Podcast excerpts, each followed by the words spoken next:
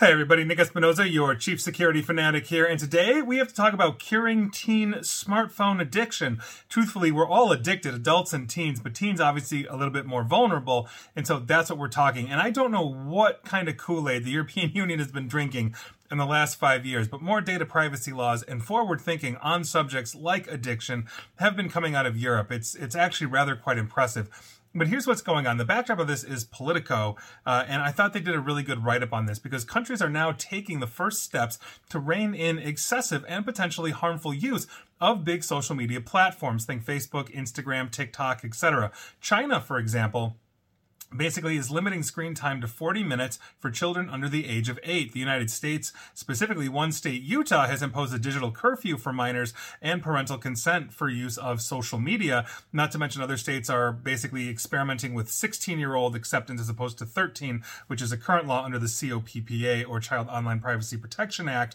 and on and on. Although studies have said adopting social media at age 18 or 19 makes you way more well adjusted than prior years. Now, France on top of this has targeted manufacturers. They're requiring them to install parental control systems that can be activated when the device is turned on. The United, uh, the, excuse me, the European Union, though, as I mentioned, is doing the most sweeping thing here. They are taking the most bold steps, and they have what are what is called the Digital Services Act, that from basically at the end of this month, August of 2023, will force the biggest online platforms like TikTok, Facebook, YouTube, etc., to open up their systems to scrutiny by the European Commission and prove that they're doing their best to make sure products are not harming kids. The penalty for non-compliance can be up to 6% of the global revenue uh, for one year. And so I think that is a huge thing. That's bigger than the GDPR fine of a, a maximum of 4% of annual revenue for global revenue.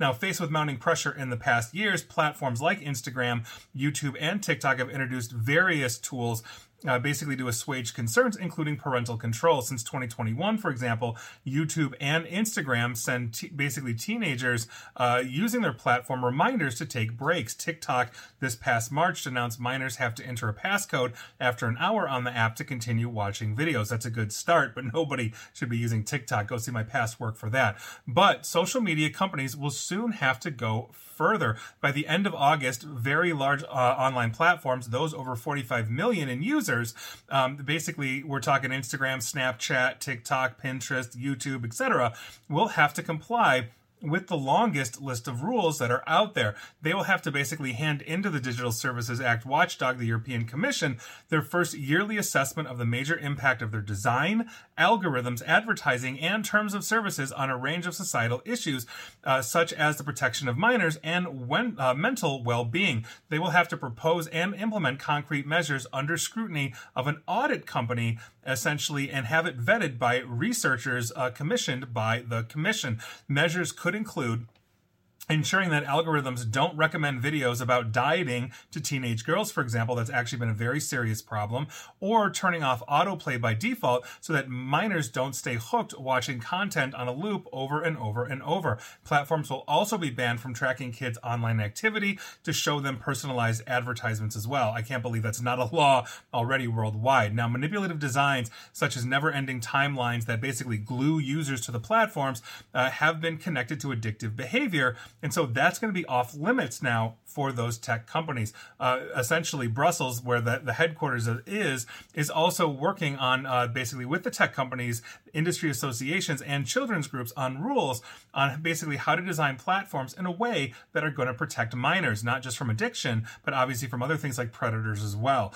The code of conduct of on age appropriate design plan for 2024 would then provide explicit an explicit list of measures that the European Commission wants wants to see large social media companies carry out to comply with these new laws and standards. However, the EU's new content law, though, is not quite the all encompassing magic wand, if you will, that parents might be looking for because this content rulebook at this time does not apply to popular entertainment like online games, messaging apps, or digital devices themselves. And so this is obviously targeting the social media where we have seen a massive rise in addiction. I have talked about that. Go read Jean Twenge, go read Jonathan Haidt.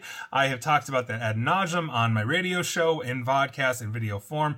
It has basically been, I think, the ruin of a generation. Uh, it has been the ruin of adults as well. It's it's destroyed relationships. It is it is a huge huge problem, and we are now seeing the longitudinal effects of this. So the European Union once again leading the way. I think that's a good thing. We need all of this stuff here in the United States as well. We have a gridlocked Congress, unfortunately, that can't push anything through when it comes to these things. And quite frankly, this should be law here as well. So there you go. That's my two cents. I'm glad this stuff is coming. We need to do more and we need to keep fighting this fight because essentially we have to get over all these social media accounts. I, I, I hate that I have to be on these things, but it's a marketing necessity. And here we are.